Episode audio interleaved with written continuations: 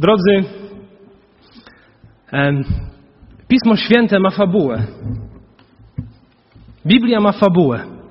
Rozpoczyna się w jednym miejscu, kończy się na końcu i w środku ma wątki, które przeplatają się od samego początku do samego końca. I to, co jest cudowne i wspaniałe w Biblii, to to, że to nie jest fikcja. Że czytając Biblię nie czytamy jakiejś tylko księgi historycznej, ale czytamy coś, co nas zmienia, co powoduje, że coś zaczynamy myśleć głębiej, poważniej. Chcemy czegoś doświadczyć, tego, co jest tam napisane. Opowiadał o tym przed chwilą Konrad, jak czytanie Słowa Bożego go zmieniło i jak Pan Bóg tego wszystkiego użył. Niezwykłe jest to, że czytając Pismo Święte znajdujemy tam siebie. W wielu miejscach Pismo Święte mówi o nas. Mówi o tym, co się tyczy naszego codziennego życia. Zawiera proroctwa starotestamentowe, które wypełniają się w Nowym Testamencie i zawiera takie, które jeszcze się nie wypełniły. A w związku z tym, że tamte się wypełniły, możemy mieć pewność, że i te się wypełnią. A to najważniejsze, czytając Biblię, czytamy o najwspanialszym bohaterze wszechczasów, który zaprasza nas do życia wiecznego. Czytamy o Jezusie Chrystusie, bo to On jest treścią tej księgi. W zasadzie już w pierwszych 3 wersetach Biblii, Księgi Rodzaju, można znaleźć nawiązanie do Jezusa. I w każdej księdze biblijnej można znaleźć wersety, które tak jak drogi prowadzą nas do Chrystusa. Najjaśniej widzimy Go oczywiście w Nowym Testamencie, ale jest On wszędzie w Słowie Bożym. I teraz czekamy na Jego powrót. I ta księga zapowiada nam, kim On jest, mówi nam wiele o Nim i mówi nam też wiele o nas. I pastor Marek tydzień temu pokazywał, jak postać Mojżesza była zapowiedzią Jezusa. Jak wiele rzeczy, których Bóg dokonał w życiu Mojżesza, tak naprawdę w doskonalszy sposób wypełniło się w życiu Jezusa. Szczególnie było to wyprowadzenie Bożych dzieci z Egiptu do ziemi obiecanej. Tak Jezus nas wyprowadza z duchowego Egiptu, z grzechu i wprowadza nas do ziemi obiecanej, jaką jest wieczność z Nim. I ja chciałbym dzisiaj pokazać, jak Biblia zapowiada Jezusa jako króla. W zasadzie od samego początku, od pierwszej księgi, od Księgi Rodzaju do samego końca. I jak to wszystko zmierza również do naszej rzeczywistości, do grudnia 2020 roku. I jak to wszystko odpowiada również na nasze problemy, zmagania i może być wypełnieniem właśnie spełnieniem tych dylematów, z którymi my się zmagamy. Więc chciałbym nas dzisiaj przeprowadzić przez kilka fragmentów biblijnych, a na koniec to wszystko odnieść do naszej rzeczywistości. Zachęcam, otwórzmy pierwszą księgę Samuela, rozdział 8. Będę używał dzisiaj tłumaczenia Ewangelicznego Instytutu Biblijnego. Pierwsza księga Samuela, rozdział 8, rozdział, który w tej mojej Biblii jest zatytułowany jako Wołanie o Króla. Wołanie o Króla. I o tym najwspanialszym Królu będę chciał dzisiaj mówić. Jeszcze kilka słów kontekstu, zanim przeczytamy ten rozdział. Naród izraelski został wyprowadzony z Egiptu i wszedł do ziemi Kanaan i podbił tę ziemię dzięki Bożej łasce i Bożemu prowadzeniu. Ale Mojżesz, który ich wyprowadził, zmarł na pustyni. Później Jozue i Kaleb, którzy byli ich przywódcami, już w Kanaanie również zmarli. I ten naród zaczął wpadać w coraz większe odstępstwo od Boga. Mówi o tym Księga Sędziów i Księga Rut. I Bóg wzbudzał właśnie sędziów. Takich ludzi, którzy byli przywódcami i militarnymi, i duchowymi. I Bóg ich posyłał do swojego narodu, aby oni wzywali ich do nawrócenia. I tak faktycznie się działo, że ci sędziowie dokonywali czegoś niezwykłego. Lud zwracał się ku Bogu, ale później, kiedy dany sędzia kończył swoją służbę albo umierał, naród izraelski popadał w jeszcze większe zło. W zasadzie za każdym razem osiągają dno, którego wydaje się, że nie da się przebić, a kolejny sędzia ich doprowadza do nawrócenia, potem kolejne, jeszcze głębsze dno. I pod koniec Księgi Sędziów pojawiają się takie wersety, 3 czy 4 razy, które mówią: a nie było wtedy króla w Izraelu i każdy czynił to, co słuszne w jego oczach. I ostatnie rozdziały Księgi Sędziów opowiadają tragiczną historię. Historia, która rozegrała się w miejscowości Gibea. Rozegrały się tam sceny synonimiczne do tego, co działo się w Sodomie, a działo się to w narodzie izraelskim. Związane z pragnieniem gwałtu, z morderstwem, z innymi tragediami. I w końcu cała Księga Sędziów ponownie kończy się tym wersetem: a nie było wtedy króla w Izraelu i każdy czynił to, co słuszne w swoich oczach.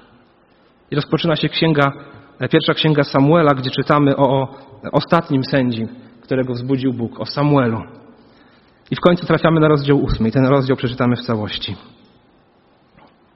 Gdy Samuel się zestarzał, sędziami Izraela ustanowił swoich synów. Starszy z nich miał na imię Joel, a młodszy Abiasz. Byli oni sędziami w Berszebie, lecz nie postępowali tak jak ich ojciec. Nie stronili od niegodziwego zysku, przyjmowali łapówki i naginali prawo. Wszyscy starsi Izraela zebrali się zatem i przyszli do Samuela do Ramy. Ty zestarzałeś się, zaczęli, a tymczasem twoi synowie nie postępują już tak jak ty. Ustanów nam króla, niech on rozstrzyga nasze sprawy, podobnie jak to się dzieje u innych narodów. Samuelowi nie spodobała się ta prośba o króla, który rozstrzygałby ich sprawy. Modlił się więc do Pana, ale Pan powiedział: posłuchaj głosu ludu. Zrób o co cię proszą, bo to nie tobą wzgardzili. Oni nie chcą, abym ja był ich królem. Świadczy o tym całe ich dotychczasowe postępowanie od dnia, gdy wyprowadziłem ich z Egiptu. Już wtedy porzucili mnie, aby służyć innym bogom. To samo dotyka dziś ciebie. Ale teraz posłuchaj ich głosu. Uświadom im tylko wyraźnie, jakie wymagania postawi im król, który będzie nad nimi panował. Samuel przekazał ludowi domagającemu się od niego króla wszystkie te słowa Pana. Przestrzegł przy tym: jeśli zapanuje nad wami król, musicie liczyć się z tym, że będzie on brał waszych synów, obsadzał nimi swoje rydwany, czynił z nich swoich jeźdźców, puszczał ich biegiem przed swoim rydwanem, wyznaczał ich na dowódców 1000 lub wodzów 50, zatrudniał przy oraniu swych pól, przy zbiorze swych żniw, przy wyrobie uzbrojenia i osprzętu dla rydwanów. Będzie też brał wasze córki do prac porządkowych, do gotowania i robienia wypieków. Ponadto weźmie wasze najlepsze pola, winnice i oliwniki i da swoim sługom. Obłoży dziesięciną plony waszych pól i winnic, a to, co w ten sposób uzyska, przekaże swoim urzędnikom i dworzanom. Wasze najlepsze sługi, służące, młodzież oraz osły zatrudni przy swoich pracach. Pobierze dziesięcinę od waszych stad, a wy będziecie mu za sługi. A gdy któregoś dnia zaczniecie narzekać z powodu wybranego przez was króla, wówczas Pan was nie wysłucha. Lud nie chciał jednak posłuchać głosu Samuela. To nic, powiedzieli. Niech zapanuje nad nami król. Chcemy być jak wszystkie inne narody. Niech król rozstrzyga nasze sprawy, staje nam na czele i prowadzi nasze wojny. Samuel wysłuchał wszystkich tych wypowiedzi ludu i przedstawił je Panu. Pan zaś powiedział do Samuela: posłuchaj ich głosu i ustanów im króla. Wtedy Samuel polecił Izraelitom: dobrze, niech każdy z was wraca do swojego miasta. Oto mamy w tym tekście Bożego człowieka imieniem Samuel, który ma 2 złych synów, którzy nie poszli drogą swojego ojca, a byli ustanowieni sędziami, mieli jakąś realną władzę. I naród, któremu mieli służyć, dostrzegł to, że są oni skorumpowani, że są niesprawiedliwi. Naród został rozczarowany ich postępowaniem Abiasza i Joela, i przychodzą do Samuela, póki ten jeszcze żyje, i kierują do niego prośbę w wersecie 5. Mówią: ustanów nam króla, niech on rozstrzyga nasze sprawy, podobnie jak to się dzieje u innych narodów. A werset 6 mówi: Samuelowi nie spodobała się ta prośba o króla, który rozstrzygałby ich sprawy. Dlaczego ta prośba nie spodobała się Samuelowi? Przecież ta prośba wcale nie jest taka zła. Oni nie chcą w swoim narodzie niesprawiedliwej władzy, którą mają obecnie. Oni pragną tego, aby Bóg dał im kogoś, czy posłał kogoś, kto będzie prawy i sprawiedliwy i będzie słusznie rozporządzał Bożym ludem. I myślę, że to jest zupełnie zrozumiałe. Po całym świecie dzisiaj ludzie i w naszej historii prosili często Boga o to, aby On zmienił władzę. Więc dlaczego Samuel był na nich zły? W Księdze Powtórzonego Prawa, rozdziale 17, moglibyśmy przeczytać o tym, że gdy Bóg wprowadzał Izraelitów do Kanaanu, to powiedział im, że oni mogą prosić o króla i że król będzie nad nimi władał. Dlaczego zatem Bóg jest rozczarowany postępowaniem Izraela? Skoro nie był to grzech, sam powiedział, że mogą oni mieć króla w Kanaanie. Na czym więc polega problem? Czy Bóg nie chce spełnić tej swojej obietnicy? Ich prośba jednak nie kończy się na tym, że chcemy króla, ponieważ mamy niesprawiedliwą władzę. W wersecie 5 znajdujemy drugą część tej prośby, czy motywację, która za tym stoi. Ustanów nam króla, podobnie jak to się dzieje u innych narodów.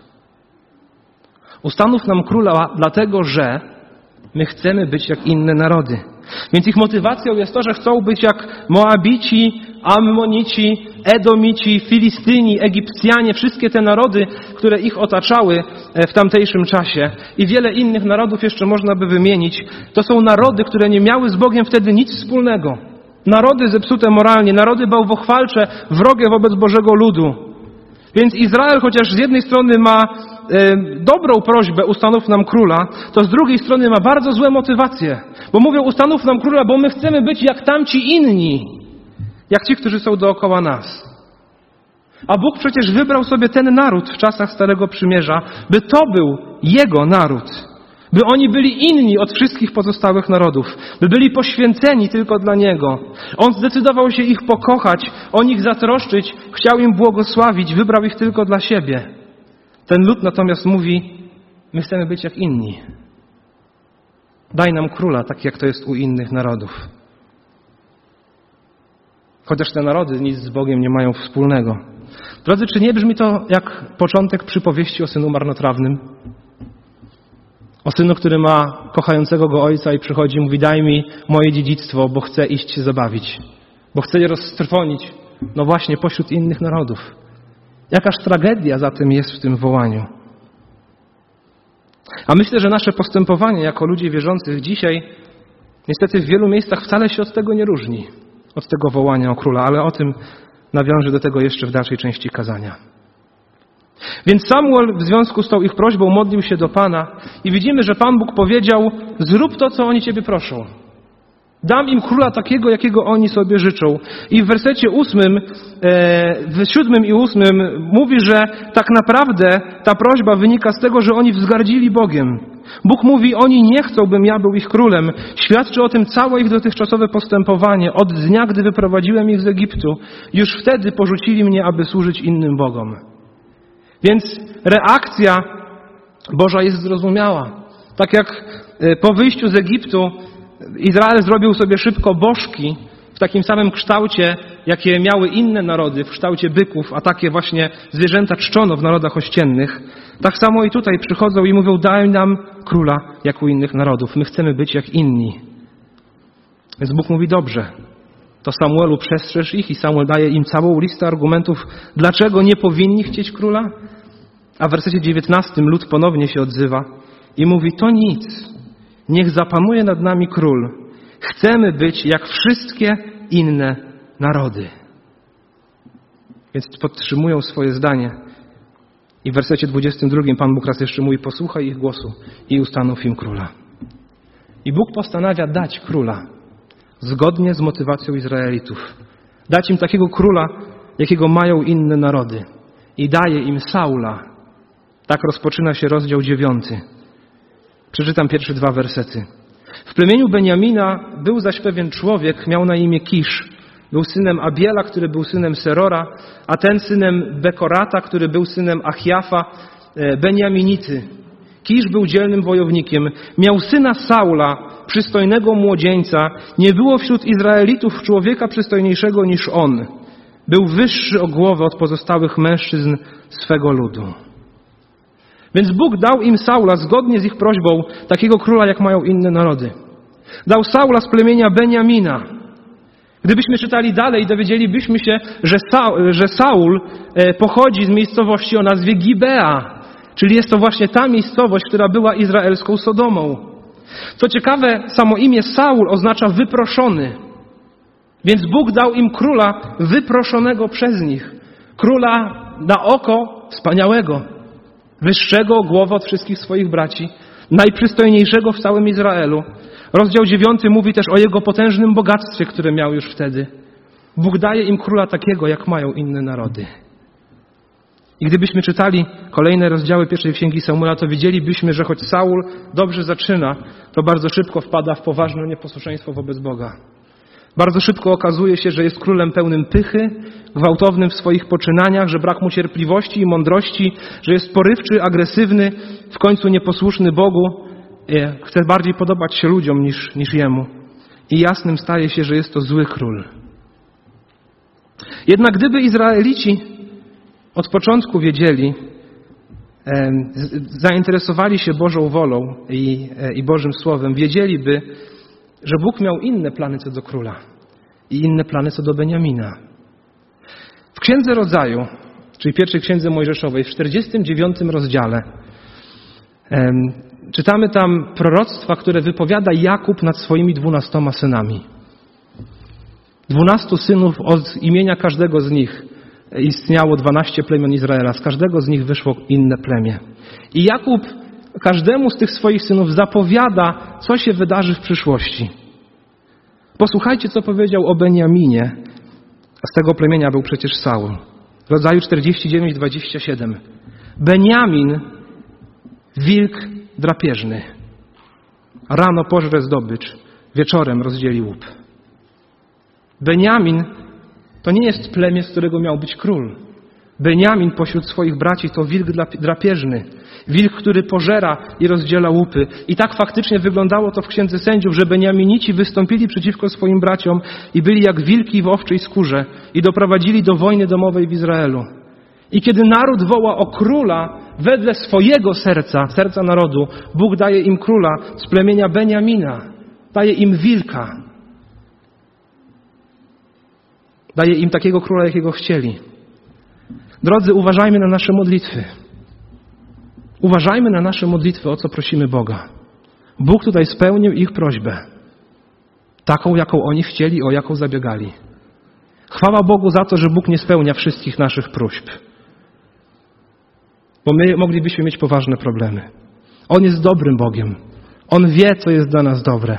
Módlmy się zawsze, mówiąc: Boże, ale niech będzie Twoja wola. Gdyby Izraelici czytali te księgi, tę Księgę Rodzaju, a mieli ją przecież, w wersecie 10 rozdziału 49 znaleźliby informację o tym, z jakiego plemienia ma być król. Nie odstąpi berło od Judy, ani buława od jego potomków, aż nadejdzie jeden z jego rodu, ten, którego będą słuchać narody. W zasadzie mało które plemię otrzymuje błogosławieństwo od Jakuba. Natomiast plemię Judy otrzymuje potężne błogosławieństwo. Jakub mówi: nie odstąpi berło od Judy, ani buława od jego potomków. I dodaje: aż nadejdzie jeden z jego rodu, ten, którego będą słuchać narody. Więc zapowiada, że nadejdzie król, który będzie odwrotnością tego, o co prosili Izraelici w 1 Samuela 8. Prosili o króla, jakiego mają inne narody. A Bóg mówi: nie, ja dam króla takiego, do którego przyjdą inne narody. O kim mówi Jakub? I kto będzie tym królem, do którego przyjdą narody? I Bóg, pomimo naszych ułomności i słabości, jest dobrym Bogiem i spełnia swoje obietnice i realizuje w sposób najdoskonalszy swój plan. I w pierwszej Księdze Samuela, w rozdziale 16, kiedy Saul już tak bardzo zgrzeszył, że Bóg postanowił zakończyć jego rządy, zwrócił się do Samuela i posłuchajcie, co powiedział. Pierwsza Księga Samuela, rozdział 16, werset pierwszy. Pan powiedział do Samuela: jak długo będziesz bolał nad Saulem, że ja odrzuciłem go jako królem Izraela? Napełnij swój róg olejem i idź. Posyłam cię do Jesaja Betlejemczyka, gdyż wśród jego synów upatrzyłem sobie przyszłego króla. Jesaj z Betlejemu, czyli z plemienia Judy. Bóg mówi: tam ja sobie upatrzyłem króla. Nie naród, ale ja. I Samuel przychodzi do tych synów, Jesaj prezentuje mu swoich synów, prezentuje pierwszego, pierworodnego i w wersecie 6 czytamy: kiedy zaczęli się schodzić, Samuel zobaczył Eliaba. Pomyślał: na pewno stanął przed Panem jego pomazaniec. Ale Pan powiedział: nie patrz na jego wygląd, ani na to, że jest wysoki. Nie jego wybrałem. Bóg patrzy inaczej niż człowiek. Człowiek patrzy na to, co ma przed oczami. Bóg patrzy na serce. Bóg patrzy na serce. Więc nawet Samuel wpada w tę pułapkę minionych lat i patrzy na człowieka z zewnątrz. Bóg mówi: nie patrz na zewnętrznego króla. Patrz tak, jak patrzy Bóg. Bóg patrzy na serce. I w wersetach 9:10-12 czytamy: podobnie kazał Jesaj przejść przed Samuelem 7 swoim synom. Samuel jednak stwierdził: Pan nie wybrał żadnego spośród nich. Samuel zapytał Jesaja: czy to już wszyscy chłopcy? A on na to: jest jeszcze najmłodszy, lecz właśnie pasie owce. Wtedy Samuel poprosił: poślij i sprowadź go, bo nie zasiądziemy do uczty, póki on tu nie przyjdzie. Posłał więc i sprowadził go, a był on rudawy, o pięknych oczach, przystojnej postawy. I Pan polecił: wstań, namaść go, to jest ten. Bóg wybiera na swojego króla, najmłodszego z rodziny, pasterza, który zajmował się wtedy wypasem owiec i miał wobec niego wielki plan. Co powiedział o Dawidzie? Że to będzie król wedle jego serca, bo Bóg patrzy inaczej niż patrzy człowiek. I chociaż Dawid nie był królem idealnym, był królem upadającym, często bardzo poważnie, ale był królem odwracającym się od grzechu, umiejącym przyznać się do tego, kiedy robił coś źle. Dawid okazał się być człowiekiem będącym bardzo blisko Boga. Księga Psalmów, którą mamy, to w większości zapisane przez niego pieśni i modlitwy, pokazujące, jak bardzo kochał on Boga. Dawid był przejęty swoim Panem. Dawid szukał Bożej woli. Dawid zabiegał o to, aby podobać się Bogu, a nie ludziom. Był człowiekiem wedle Bożego serca, a Pan patrzy na serce. Człowiek natomiast patrzy na to, co zewnętrzne. Bóg patrzy znacznie głębiej. Bóg nie patrzy na skorupę człowieka. Bóg patrzy na sedno człowieka.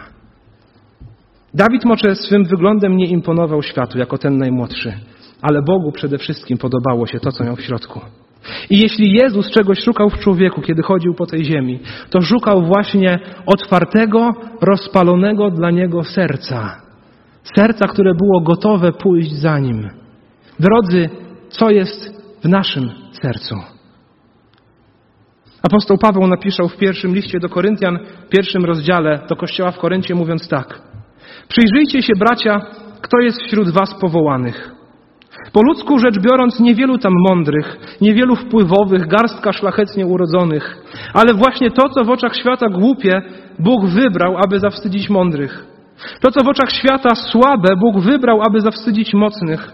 To, co w oczach świata uchodzi za niskiego rodu, co wzgardzone, to, co jest niczym, Bóg wybrał, aby unieważnić to, co jest czymś. Bóg patrzy na serce. Bóg patrzy też na twoje serce i wie, co jest w tym sercu.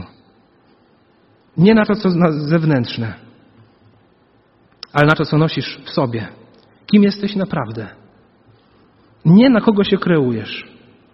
Nie jaki chcesz być odbieranym przez innych, ale kim jesteś naprawdę. Co jest w twoim sercu? Bóg je widzi. I być może masz poczucie, że w oczach świata nic nie znaczysz. To może być dobry objaw. Nie przejmuj się światem, przejmuj się tym, co mówi Bóg. A być może jesteś tym, który chce zabiegać o to, aby podobać się innym, który chce być przez innych doceniony, zauważony. To może być bardzo niedobry objaw. Pamiętaj, czego szuka Bóg i tego, co naprawdę się liczy. Bóg patrzy na serce. W Księdze Przypowieści Salomona w rozdziale 4, wersecie 23 znajdujemy wezwanie: najczulniej ze wszystkiego strzeż swojego serca, bo z niego tryska źródło życia. Najczulniej ze wszystkiego strzeż swojego serca, bo z niego tryska źródło życia. Drodzy, badajmy nasze serca i nasze motywacje i prośmy Boga o to, aby przez swojego Ducha Świętego objawiał nam, co jest w naszym sercu. A w psalmie 139 Dawid modlił się, mówiąc: badaj mnie, Boże, i poznaj me serce, doświadcz i poznaj rozterki i zobacz, czy nie ma we mnie czegoś, co Cię rani, i prowadź drogą wypróbowaną od wieków. Myślę, że jest to modlitwa, której my również potrzebujemy. Ja na pewno. Badaj mnie, Boże, i poznaj moje serce, i doświadcz i poznaj rozterki i zobacz, czy nie ma we mnie czegoś, co Cię rani, a prowadź mnie drogą odwieczną. Jeśli nie wiesz, co jest w twoim sercu, módl się do Boga, aby On tobie to objawił. Jeśli wiesz, że źle jest w twoim sercu, módl się do Boga o to, aby On je zmienił. Drodzy, badajmy nasze serca. Zatrzymajmy się, przynajmniej raz w tygodniu, chociaż na chwilę w ciągu dnia. Zatrzymajmy się i zastanówmy się, co noszę w swoim sercu. I zacznijmy o tym rozmawiać z Bogiem.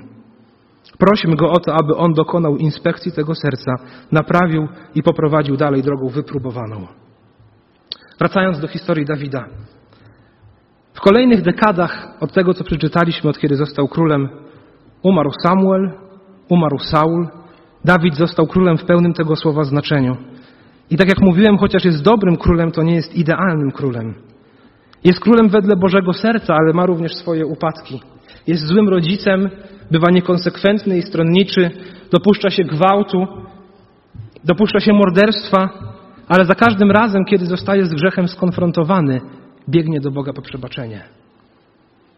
I w końcu, mniej więcej w połowie jego życia, Bóg składa mu następującą obietnicę. Druga Księga Samuela, rozdział 7, 12-16. Bóg mówi do Dawida: a gdy dopełnią się twoje dni i zaśniesz ze swoimi ojcami, wzbudzę ci potomka, który wyjdzie z twojego wnętrza, i utrwalę jego królestwo. On zbuduje dom mojemu imieniu, a tron jego królestwa utrwalę na wieki. Ja mu będę ojcem, a on będzie mi synem. Jeśli dopuści się nieprawości, skarcę go rózgą ludzką i potraktuję ludzkimi razami. Lecz moja łaska nie odstąpi od niego, jak to było w przypadku Saula, którego usunąłem przed tobą. Twój dom będzie trwały, utrwalę twoje królestwo, twój tron będzie niewzruszony na wieki. Bóg składa obietnicę Dawidowi, że kiedyś po jego śmierci, czyli kiedy on zaśnie, pojawi się potomek, którego królestwo będzie wieczne. Mówi o tym, że pojawi się potomek, który zbuduje dom Boży, zbuduje świątynię. Nie chodzi o Salomona. Salomon urodził się za życia Dawida. Kto zatem będzie tym królem, którego tron będzie utwierdzony na wieki, który zbuduje prawdziwy Boży dom, który będzie nazwany Synem Bożym, od którego łaska nigdy nie odstąpi, a jego tron zostanie niewzruszony na wieki? O kim mówił Bóg? Kim jest ten, któremu poddane będą narody zgodnie z proroctwem Jakuba? Kim jest ten, który wzniesie Bogu wieczną świątynię i będzie jego synem? Po Salomonie przyszli kolejni potomkowie Dawida. Niektórzy lepsi, ale w większości bardzo zepsuci i źli. A obietnice Boże nie zawodzą. Pojawiają się kolejni królowie i nikt z nich tego nie wypełnia. A obietnice Boże nie zawodzą. 300 lat po Dawidzie, 300 lat po nim pojawił się prorok Izajasz. I prorok Izajasz prorokował, mówiąc w Księdze Izajasza 9, 5, 6. Oto narodziło się dziecko, syn został nam dany. Władza spocznie na jego ramieniu. Nazwał go cudowny doradca, Bóg mocny, ojciec odwieczny, książę pokoju. Wielką będzie miał władzę. Pokój trwać będzie bez końca na tronie Dawida i w jego królestwie. Ponieważ je utrwali, oprze je na prawie i sprawiedliwości od objęcia rządów aż na wieki. Więc obietnica Boża jest dalej aktualna. Ale przychodzą kolejni królowie i kolejni władcy i nikt z nich tego nie wypełnia. Gdzie zatem jest ten król? 120 lat po Izajaszu pojawił się prorok Ezechiel. I prorok Ezechiel w 37 rozdziale swojej księgi, w wersetach 23-28, mówi, Bóg mówi przez Ezechiela: wybawię ich ze wszystkich ich odstępstw, które ich doprowadziły do grzechu. Oczyszczę ich i będą moim ludem, ja zaś będę ich Bogiem. Mój sługa Dawid będzie ich królem.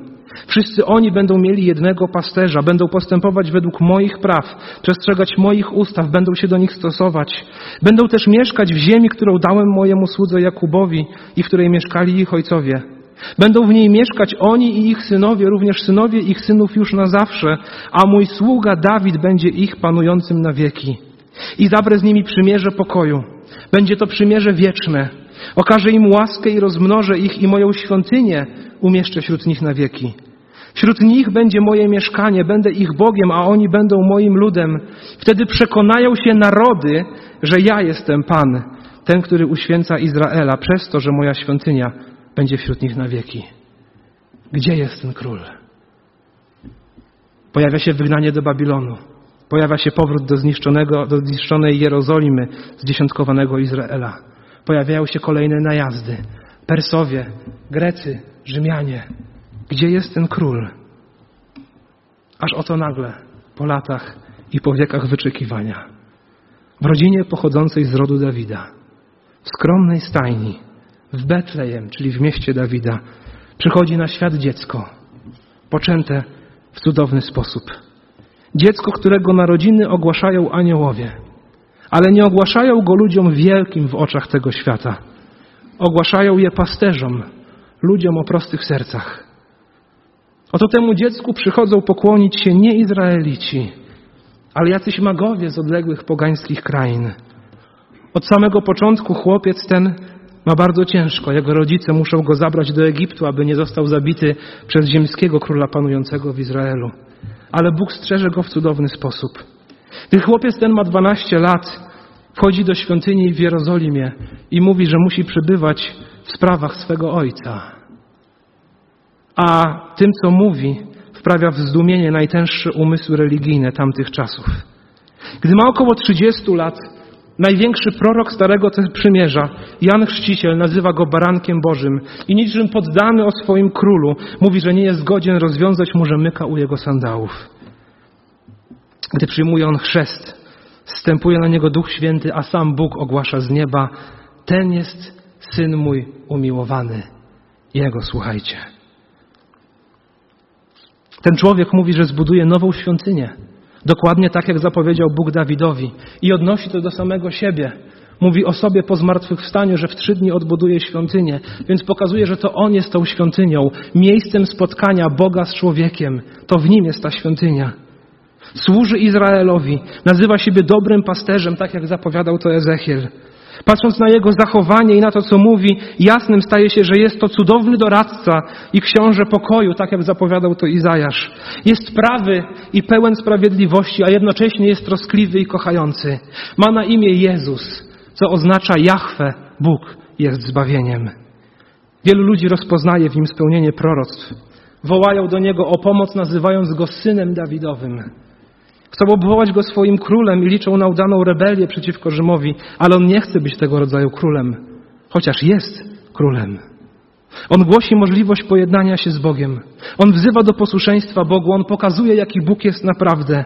Gdy wjeżdża do Jerozolimy, na oślęciu jest witany przez tłumy wiwatujące na jego cześć, tak jak na wiwat woła się, gdy król wraca ze zwycięskiej bitwy. A po kilku dniach zostaje zdradzony i pojmany. Zarzuca mu się, że chce obwołać się królem. I faktycznie jest on królem, ale nie z tego świata. Gdy przyszli, aby go pojmać w ogrodzie Getsemane, powiedział: jam jest. I wszyscy, którzy mieli go pojmać, padli przed nim na ziemię na chwilę, tak jak pada się przed królem. Dla szyderstwa odziano go w purpurową szatę, włożono mu cierniową koronę i trzcinę jako berło do ręki i kłaniano mu się. O, gdyby tylko ci, którzy się z niego naśmiewali, zrozumieli ironię swego zachowania, bo rzeczywiście padali na kolana przed królem. W pewien sposób rozpoznał to nawet i Piłat, który zawiesił nad jego głową tabliczkę z napisem: Jezus, król żydowski. Jakże wielką prawdę tam napisał. I też wywyższył go, przybijając go do krzyża i podnosząc ten krzyż ponad wszystkich innych ludzi, którzy stali na wzgórzu Golgota. I mogło się wydawać, że ten król, potomek Dawida, został pokonany.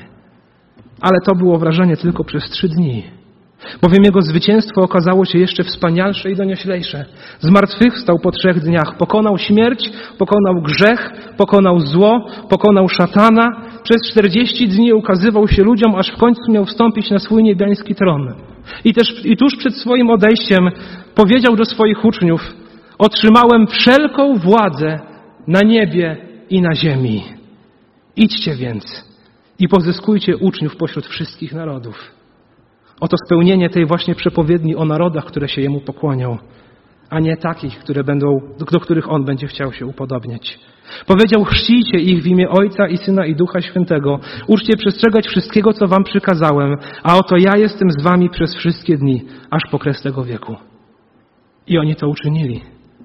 I poszli opowiadać o tym królu do wszystkich narodów. A ludzie z tych narodów zaczęli się zwracać ku temu królowi, oddawać pod jego panowanie. Wśród tego grona również i wielu z nas. A teraz świadomi tego, że siedzi on po prawej stronie swego Ojca w niebie, czekamy na jego powrót w chwale, kiedy każde kolano się przed nim zegnie. Niektóre ze strachu, kiedy go zobaczą, inne z szacunku i miłości, bo oto wraca ich król. Czekamy na jego powrót, kiedy w pełni zapanuje i dokończy dzieła zniszczenia diabła i zła, kiedy rozliczy się ze wszystkimi, którzy wymówili mu posłuszeństwo i nagrodzi wszystkich swoich wiernych ludzi. Jezus Chrystus, potomek Dawida, urodzony w Betlejem, pasterz z rodu Judy, król królów i pan panów, książę pokoju, Bóg mocny. Czy służysz mu? Czy jesteś częścią Jego Królestwa? Jeśli tak, chwała Bogu za to. Ale drodzy, przenosząc to wszystko, o czym mówiłem na grunt dzisiejszy, czy nie jest z nami często tak, jak było z Izraelem, który mówił do Boga: daj nam króla jak inne narody? Czy nie grozi nam to samo? Czy i my często dzisiaj nie szukamy ratunku i zwycięstwa w naszym życiu, przypadkiem nie w tych samych miejscach, gdzie szukają go narody mieszkające dookoła nas? Czy faktycznie jesteśmy poddani Jezusowi? Chciałbym nas na koniec zachęcić do króciutkiej refleksji w tej kwestii. Na przykład, drodzy, gdzie szukamy ratunku w pandemii?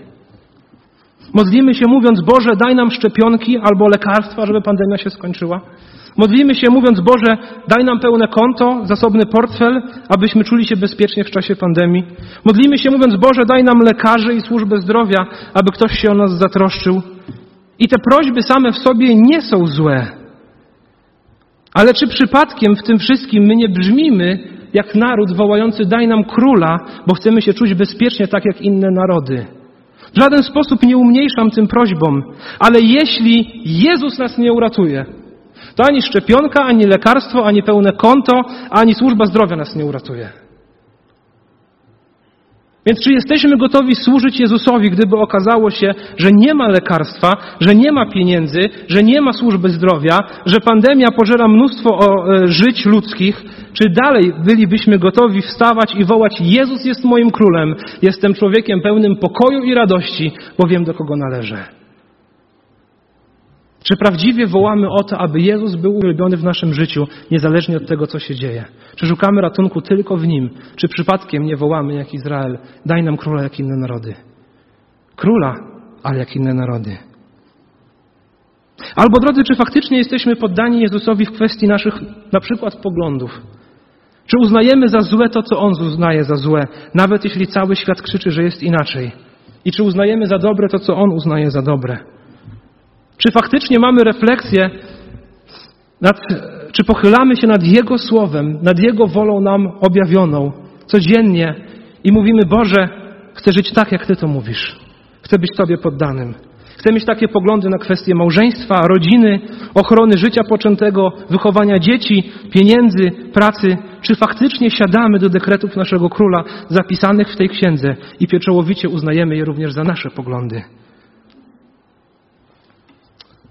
Albo, drodzy bracia, czy oddajemy naszemu Królowi swoją rodzinę i powierzamy Mu swoje dzieci i swoją żonę, prowadząc tę rodzinę tak, aby służyła ona Jezusowi, temu Królowi? Czy powierzamy Jezusowi codziennie naszą naukę i pracę i pracujemy tak, jakbyśmy pracowali, gdybyśmy wiedzieli, że On stoi obok nas i patrzy na nasze ręce? Czy używamy swoich pieniędzy, swoich talentów, swojego wolnego czasu, swoich możliwości, swoich relacji, swoich przyjaźni, aby jasnym stało się, że wszystko, co mamy, nie uznajemy tego za nasze, ale za Jego, a my jesteśmy jedynie szafarzami tego, co On nam daje.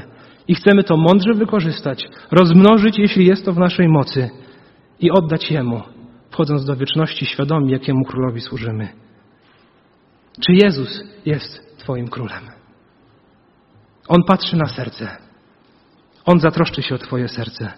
Jeśli czujesz się przygnębiony i odrzucony, niezrozumiany przez narody dookoła Ciebie, pamiętaj, że On ma o Ciebie staranie. Wyjątkowo bliscy są Mu ci, którzy mają złamane serca. Jeśli czujesz, że nie dajesz rady, jeśli czujesz, że upadasz i że słabniesz, powiedz Mu to. On ma o Ciebie staranie. Badaj mnie, Boże, i poznaj me serce. Doświadcz i poznaj moje rozterki i zobacz, czy nie ma we mnie czegoś, co Cię rani, i prowadź drogą wypróbowaną od wieków. Czy Jezus jest Twoim Królem? Jeśli nie jest, ale wiesz, popatrzysz na perspektywę Pisma Świętego, że powinien być, bo jest Królem tego wszechświata, jest Panem wszystkiego, co tutaj się znajduje, to Jego Królestwo wciąż jeszcze nie przyznało wszystkim obywatelstwa. Jeśli chcesz, możesz dzisiaj do tego Królestwa dołączyć. Przyjdź do Niego w modlitwie. Wołaj do Niego i powiedz: Królu, zbaw mnie, wyratuj mnie, podźwignij mnie z moich grzechów. Królu, jestem gotowy Tobie służyć. Chcę oddać Tobie wszystko, co mam. Chcę żyć na Twoją chwałę. Poproś Go o zbawienie. Poproś Go o przebaczenie. Poproś Go o Jego łaskę, o Jego panowanie w Twoim życiu. A wierzę, że jeśli zawołasz z wiarą, On Cię tym obdarzy. Jeśli już kiedyś to zrobiłeś, ale widzisz, że nie domagasz, że jesteś niedomagającym sługą. Ja tak mam. Kiedy zacząłem sobie zadawać te pytania o to, czy Jezus jest moim królem, naprawdę w wielu miejscach muszę powiedzieć, że chciałbym powiedzieć, że tak, ale że często jest ze mną inaczej. On jest dobrym królem, który patrzy na serce. Powierzchowność może być dla oka wspaniała, ale bez właściwego serca nie ma znaczenia. Więc jeśli wiesz, że nie jest tak, jak być powinno, to On skruszonego serca nie odrzuca precz. On skruszonego